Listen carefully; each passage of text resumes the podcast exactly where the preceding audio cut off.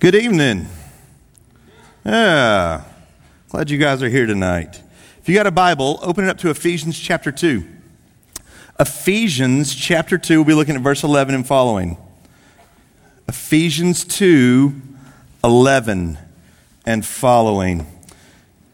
Uh, tonight we kind of start sort of the second part of the book of Ephesians, if you will.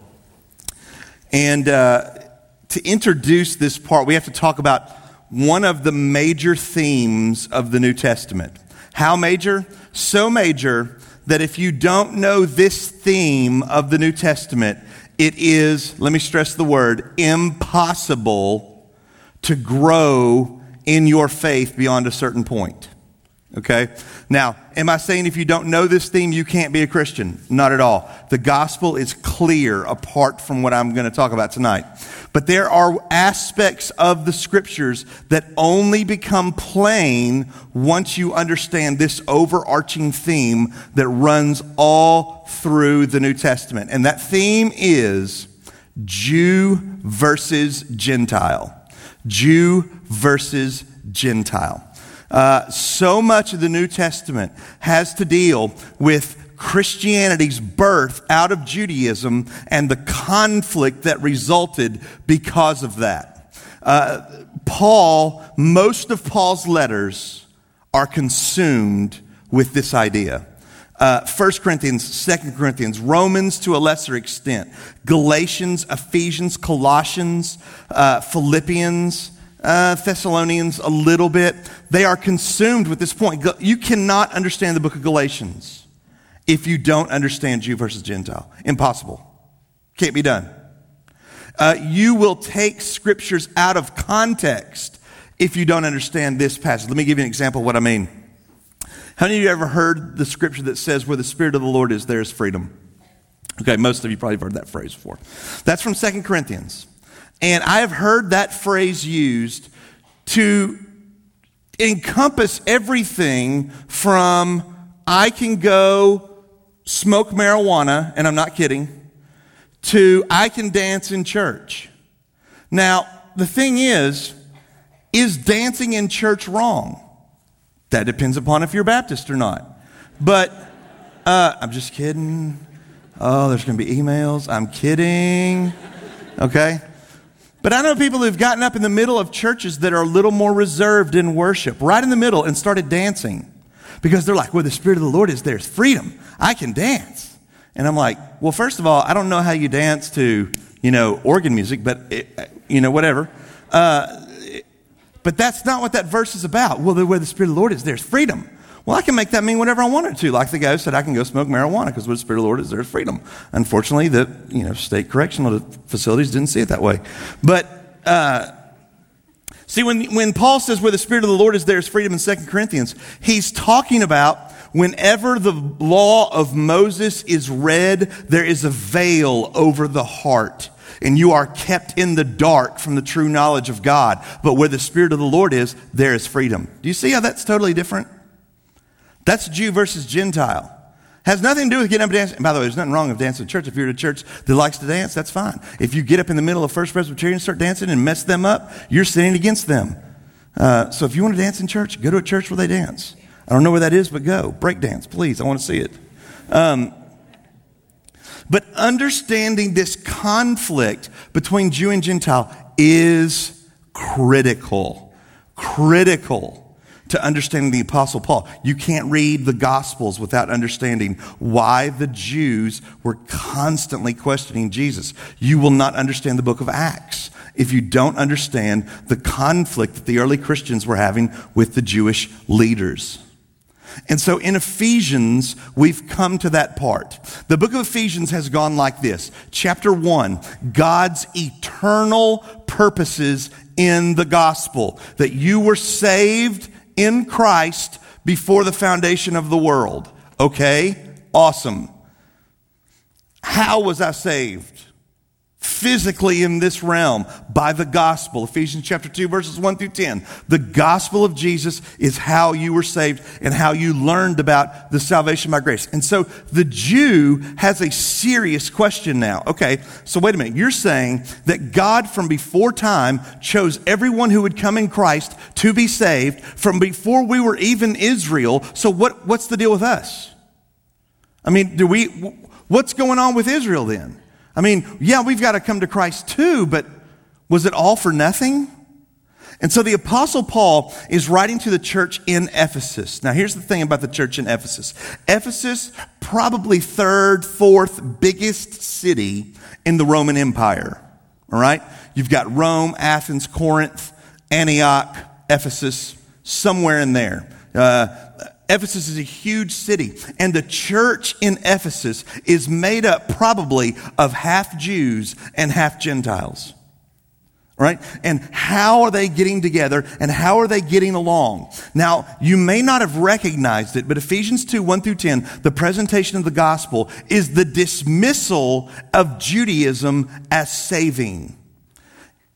You are saved by grace, not as a result of works, so no one can boast. Judaism is a works salvation religion. Do everything right, don't do anything that's wrong, and you'll be saved. And, and Paul has just flipped that on its head, saying it's not a result of works, so no one can boast.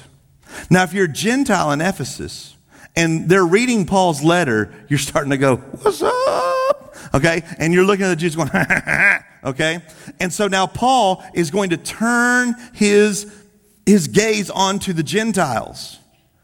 And what we're going to read tonight in verses 11 through 18 is Paul leveling the field. See, you're not going to recognize him leveling the Jews, but he did by saying, hey, the saved in Christ were saved before the foundation of the earth.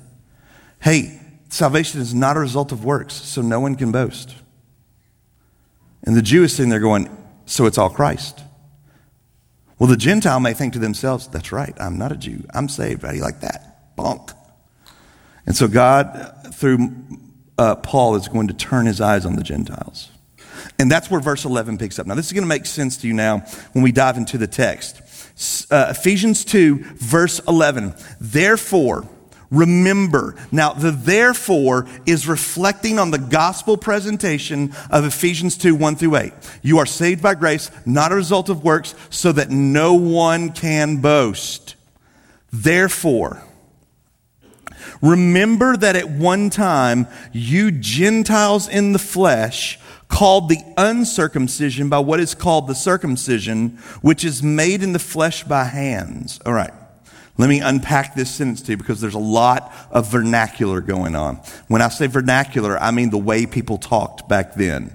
Okay? First thing is this. Remember, you type Gentiles. You may have a uh, translation in the Bible that says Greeks. If you're ever reading the Bible and you see the word Greeks, it's the same thing as Gentiles. Gentiles, Greeks, same things.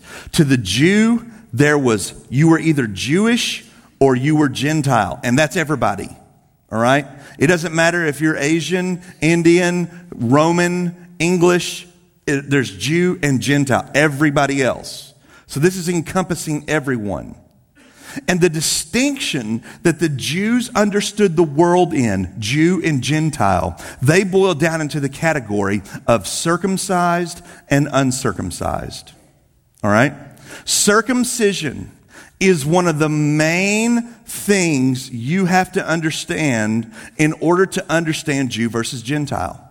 So, I need a volunteer. I'm kidding. Uh, what benefit is there being Jew? What benefit is there in being a Jew? Paul even asked the question in Romans in a hypothetical sense. He says, much in every way.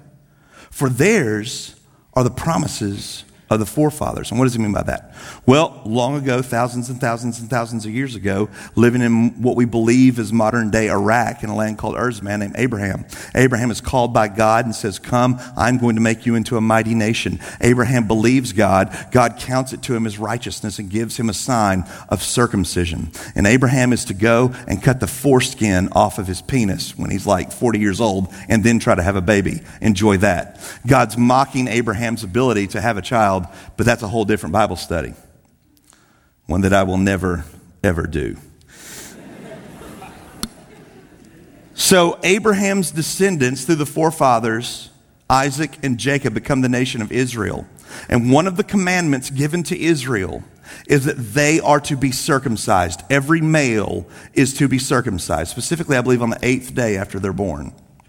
So, every male in Israel is circumcised. And basically, every man in the rest of the world isn't.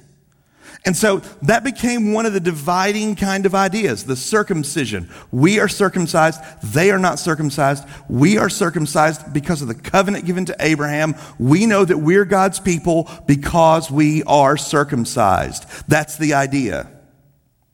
And so what you see here is that division again between Jew and Gentile. Remember that at one time you Gentiles in the flesh called the uncircumcision by what is called the circumcision. Uncircumcision, the uncircumcision was a term of derision among the Jews. What do I mean by that? I mean it was a way they it was a bad name they called Gentiles. Okay? It was a cut down in Jewish circles. Uh, you can find this in the Bible when David is about to face Goliath. And uh, Goliath is coming out and mocking Israel. Uh, what does David say? He goes, I will go kill this uncircumcised Philistine. Uh, and he does. In one of the most disturbing Bible stories ever. Ever when David wants to marry Saul's daughter, Saul tells David, My bridal price is 200 Philistine foreskins. so David goes and kills 200 Philistine men and brings back 200 Philistine foreskins. Ladies, how would you like to say, He gave 200 foreskins for me? I know He loves me. I'm treasured. I'm treasured.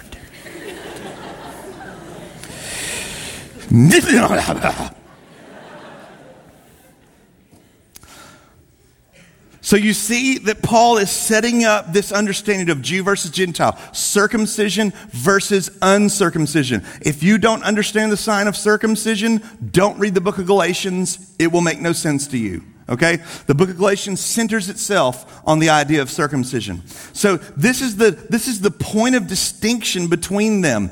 Jew, Gentile, people of the promise, the, the uncouth pagan, circumcised by the word of God to our father Abraham, cut off, idiot, loser, Gentile, pagan tree worshippers. I mean, that's really what's going on here. And one of the things that Paul does is make sure that the Jew does not instantly go, yeah, yeah, how you like us now? Because he says this, the circumcision is made in the flesh by hands. And what he's reminding the Jew is that circumcision is of no value. It doesn't matter if you're circumcised or not Jew. It has nothing to do with that. It has everything to do with what I've already talked about, the gospel of Jesus Christ.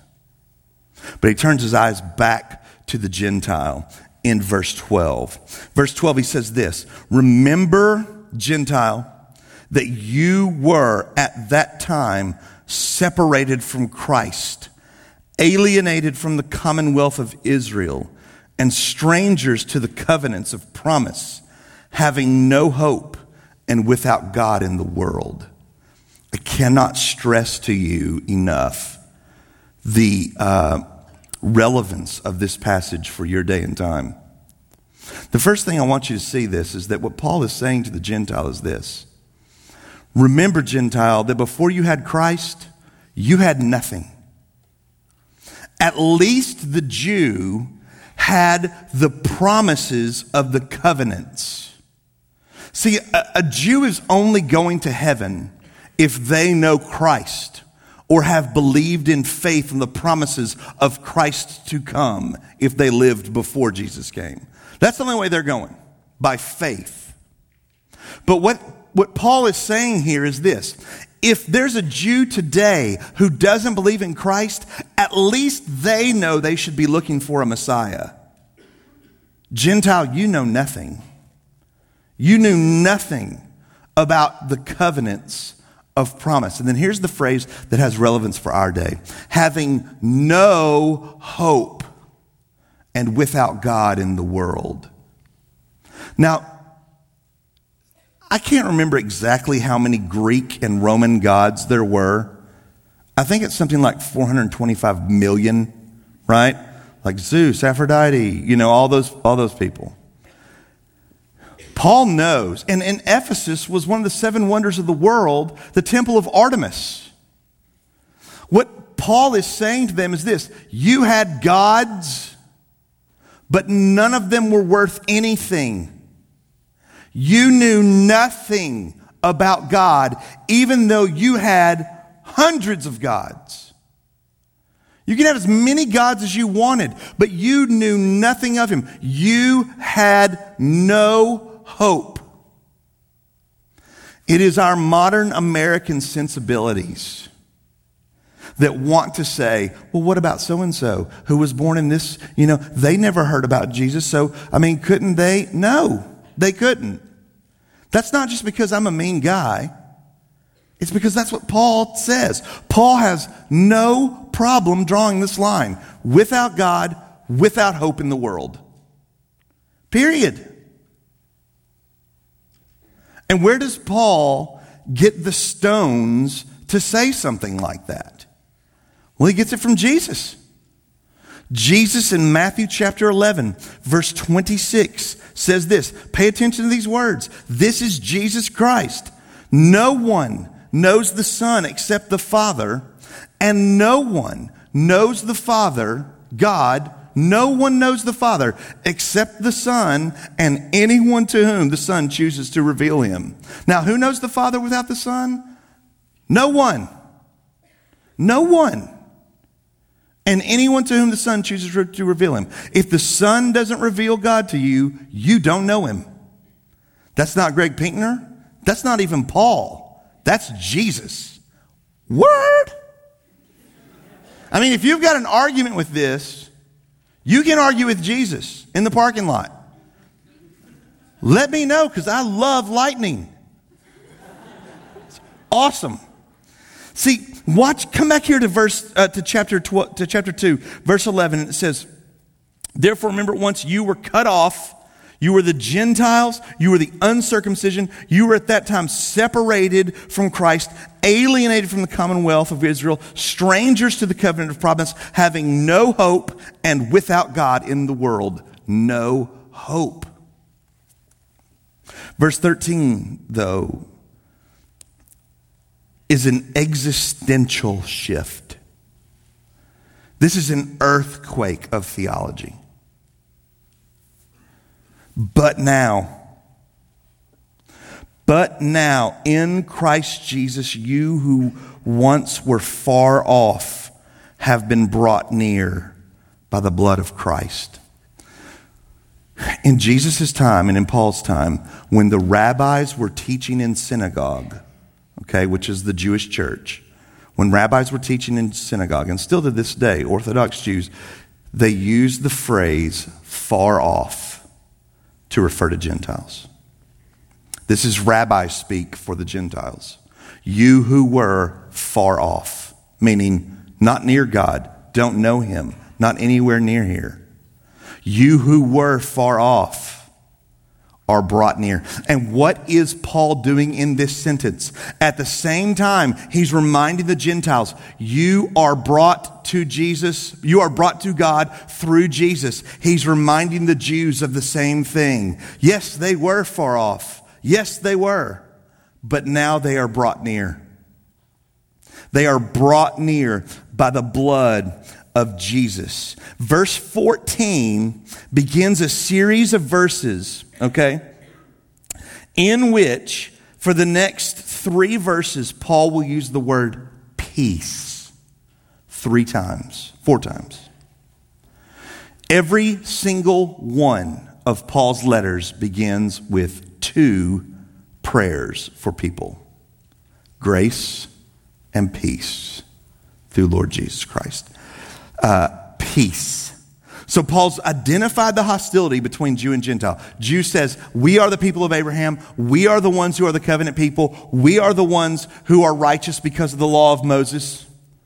The Jew who accepts Christ realizes that those things cannot save him, but we're meant to point him to Jesus. The Gentile who comes to God realizes, I am not better than the Jew because the Jew who's come to Christ is the exact same as me. And Paul is now going to identify that by using the word peace. And he does so in the most amazing system of uh, reference that you, you're just going to be amazed by this if you were here when we did the Jesus True and Better, Better series.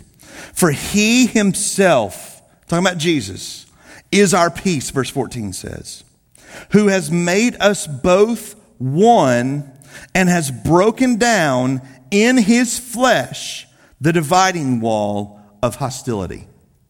Now, that's a verse again that if you're not following the Jew Gentile argument, you have no idea what it means.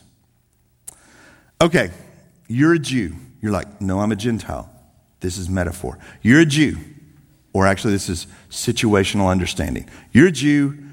It's the Day of Atonement. You've traveled to Jerusalem to give your day, your atonement for your sins. You come up to the Temple Mount and you bring your offering to the priest. You lay, if you're the father of the family, you lay your hands on the head of the goat or calf or even dove, depending upon what you could afford, and you confess your family's sins over this animal. The priest takes the animal into the temple, kills it, offers the blood to God, and your sins are put aside for a year. Now, you go to church, you go into the temple to go hear the synagogue preaching or to hear the word taught or whatever. And when you as a Jew goes in, there's this one place that Jews go. Now, the Jewish men go to one side and the Jewish women go to the other side. It's called the court of the women. So there's, they're inside the temple and here's the, here's the court of the men, here's the court of the women, and they're both inside and they're worshiping God. Outside of the building, within the temple walls, but totally outside the temple itself, is a place called the Court of the Gentiles. See, the Gentiles couldn't go into the temple to worship God. Even if they were what was called proselytes, people that had, had uh, converted to Judaism and said, I believe in Judaism, I, want, I believe in that God, you still could never go in and worship, ever. You had to stay in the court of the Gentiles. Uh, most scholars believe that this is the place where the Jews had set up the market for selling things that made Jesus so furious that he cleansed the temple because the only place the Jews could go, the Gentiles could go worship God is in the court of the Gentiles, and the Jews had turned it into a market. There's a wall between the Gentile and the Jew and they can't get together. And so, what Paul is saying is that this wall has been torn down. The wall is gone, the barrier is gone, and it's gone because of Jesus. He has torn down the wall of hostility, He's torn it down. Uh, the dividing wall, he says. Verse 15, by abolishing the law of commandments, see the law of Moses, expressed in ordinances, that he might create in himself one new man in place of the two, so making peace. So making peace, and might reconcile us both to God in one body. So the idea is that Jesus has torn down the wall of hostility by setting aside the law and the ordinances. And that's why the Holy Spirit can come to Peter in Acts and say, eat whatever you want to eat. The dietary law doesn't matter anymore. And Peter says, I've never eaten anything unclean. And the Holy Spirit can say, eat whatever you want to eat. It's all clean now. Because the law's gone. You're not justified by law anymore. You're justified by Christ. There's peace now. The Jew doesn't have to look at the Gentile and go, hey, uh, listen, you know what? You could go to heaven, but you like shrimp. So it's hell for you. Sorry. You like bacon going to hell? No. Bacon's wonderful, right? See, that's the idea. And if you read the book of Galatians, you can see this at play.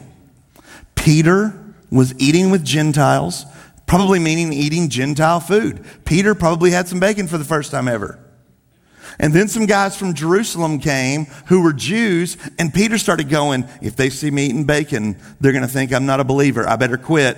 So he quits and he won't eat with the Gentiles anymore. And so Paul, being Paul, goes up to him and says, What's up, Peter?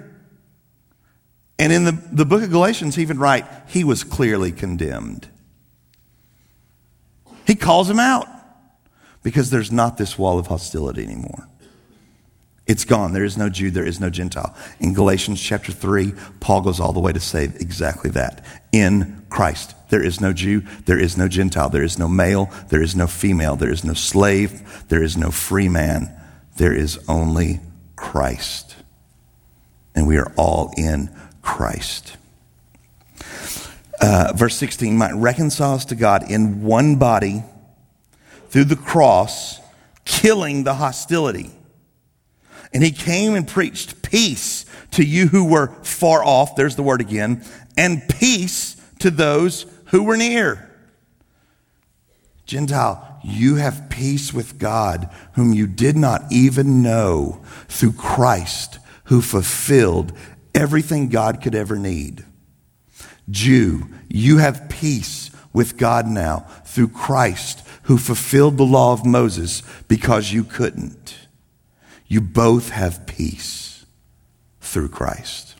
Now, I realize if you're a college student and it's the year 2010 and you're all Gentiles, probably, this Bible study so far has had nothing more than a trivial value. Right? Yeah, Jew, Gentile, I get it. See, here's the lesson for you. What Paul is dealing with here is people's understanding of how you are righteous, how you are good. And here's the thing how people think they're good, if you touch that and say, no, that's got nothing to do with being good they freak out. And by freak out, I mean they killed Jesus for it. And by freak out, I mean they beat Paul a bunch for it.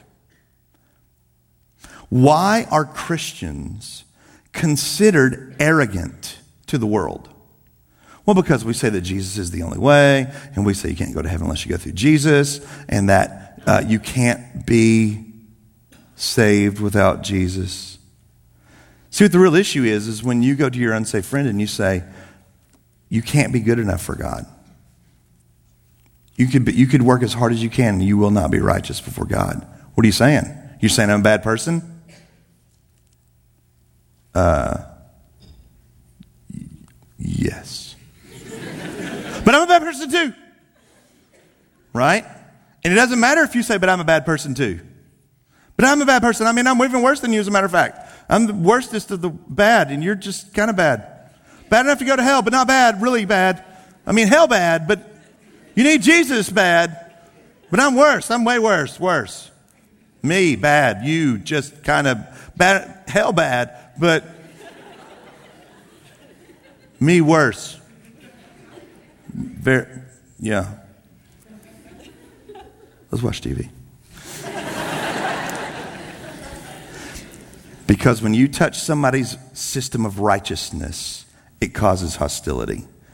You cannot, can not present the gospel of Jesus Christ without that conversation. Now, do I mean that tomorrow in class, when your professor gets up, you go, I'd like to say something before we begin? Everyone in this room is a rotten, dirty sinner before God. And if you think you're good, you're just kidding yourself, hell bound losers. Please proceed. Once again, if you're going to do that, please call me let me know. I want to see that. No, that's not what I mean. But there's some sort of delusion out there, and I call it that. And what I really should call it is demonically influenced theology, but I'm trying to pull a few punches. Um, that you can just share the gospel by telling people, oh, God loves you. God just loves you. God loves you. That's, you just need to know that. That's the gospel. Accept Jesus because God loves you. Well, who wouldn't want that? I mean, if that's the gospel, if all Paul did was walk around going, God loves you, God loves you, God loves you, just accept Jesus because God loves you, why do you beat the tar out of anyone for that message? God loves me. Take that, God lover. Like, you don't, you don't kill somebody for that message. If Jesus was walking around just going, man, let me tell you something. God just loves you guys so much, and uh, that's it and I'm his son here to tell you that. Kill him. That seems harsh. Uh, what did Jesus do? Jesus walked around going, You are whitewashed tombs. The outside looks good, but the inside is a dirty corpse. Your heart is a maggot filled corpse. Let's kill that dude. Try it. You'll actually succeed for three days, but try it, right? You don't kill somebody for a message that doesn't offend them. There's a point in the presentation of the gospel where a person's righteousness has to be shown for what the Bible calls it dirty rags. The only way someone can come to God through Christ is to realize they need Him. And the only way to realize they need Him is to realize that they are lost and condemned before God. To the Jew, you use the law. You say, Have you kept the 216 commandments of Moses perfectly? Well, no, but I mean, who could? Well, you got some problems. To the Gentile, use the conscience. Are you perfect? No. What are you going to do when a perfect God calls you before him to judge you? Well, he's merciful. Yeah, to the perfect. But you just said you're not perfect. What are you going to do on Judgment Day?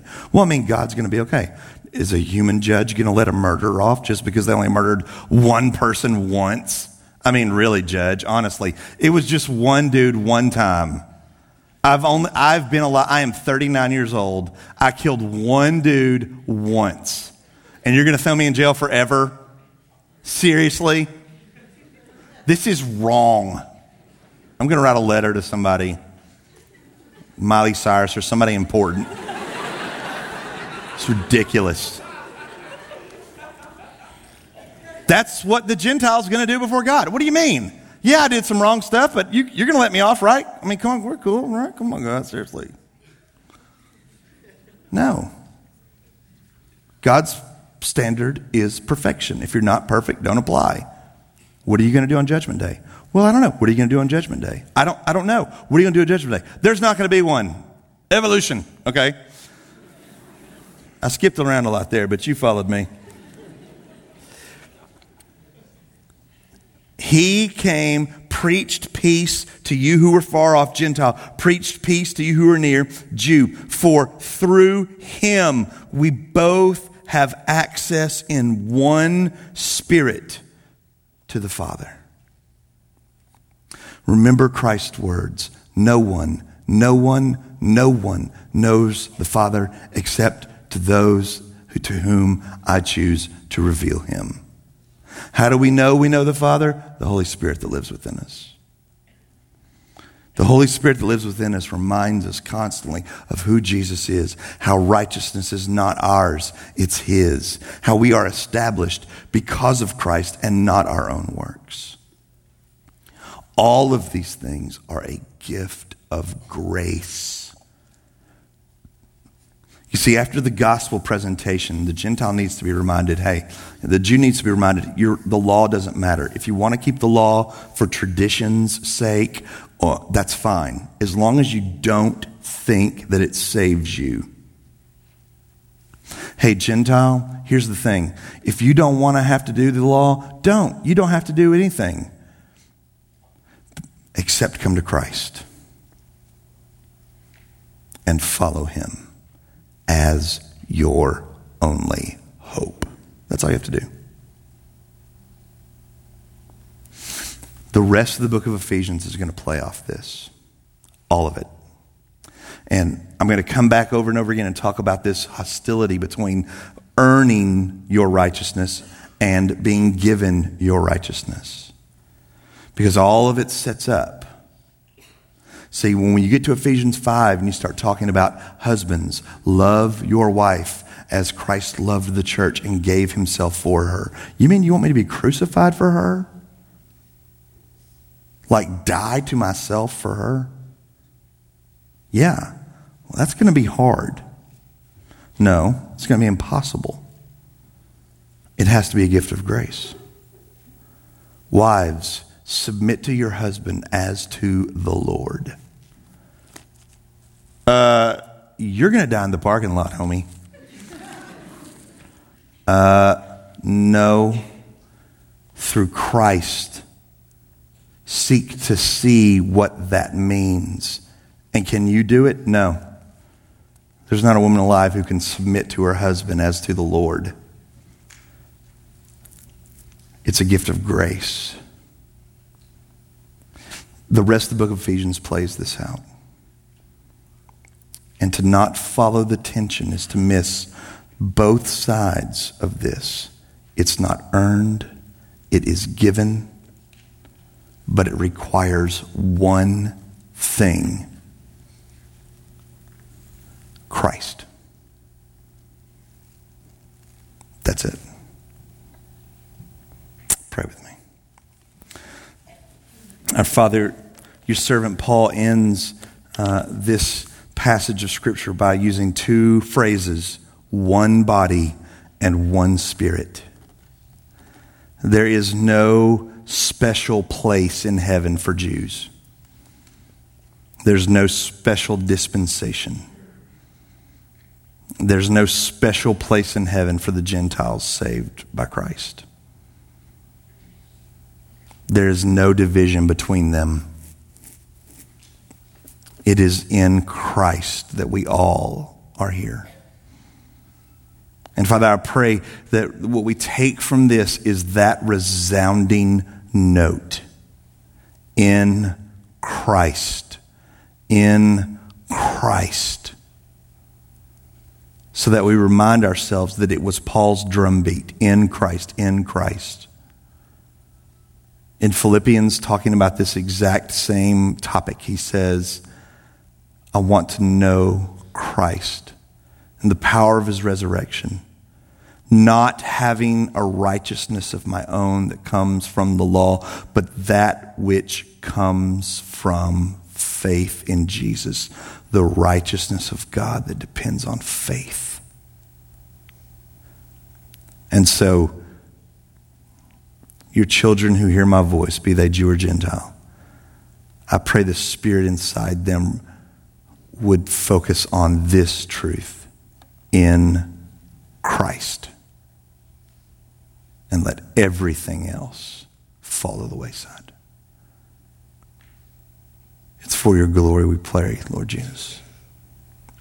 Amen.